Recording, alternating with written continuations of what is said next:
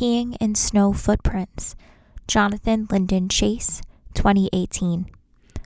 Acrylic, marker, rhinestones, oil stick, glitter, paper on cotton sheet. 60 inches by 48 inches. This is a mixed media piece, in part, a painting and illustration with a magazine cutout, with a central figure with several yellow lines streaming from the genital area. On the top two thirds of the canvas, spanning approximately half of the canvas vertically and all of the canvas horizontally. Just to the left of the center is a painted illustration of a nude black figure, with their skin painted as shades of brown, orange, and red.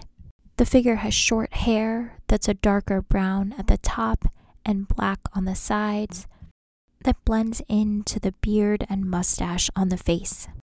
The figure's facial features are outlined in black, and the figure has red lips and a smear of red underneath the left eye and on the left cheek.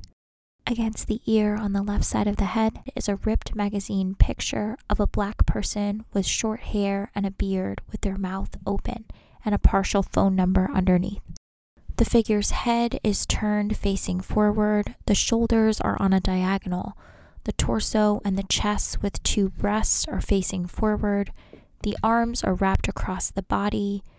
The figure is turned at the waist with the buttocks facing forward and the legs in a split, spanning from one side of the canvas to the other as if the figure is jumping.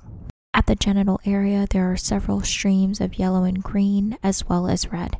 Where the two buttocks cheeks meet, there is an oval orifice with labial type folds that has red paint dripping at the base to a ground footprint shaped puddle. At the base of the buttocks, there are two penis shaped appendages. On the right, a brown appendage. On the left, an appendage outlined in black with a pink tip. A thin yellow and green line streaming from each.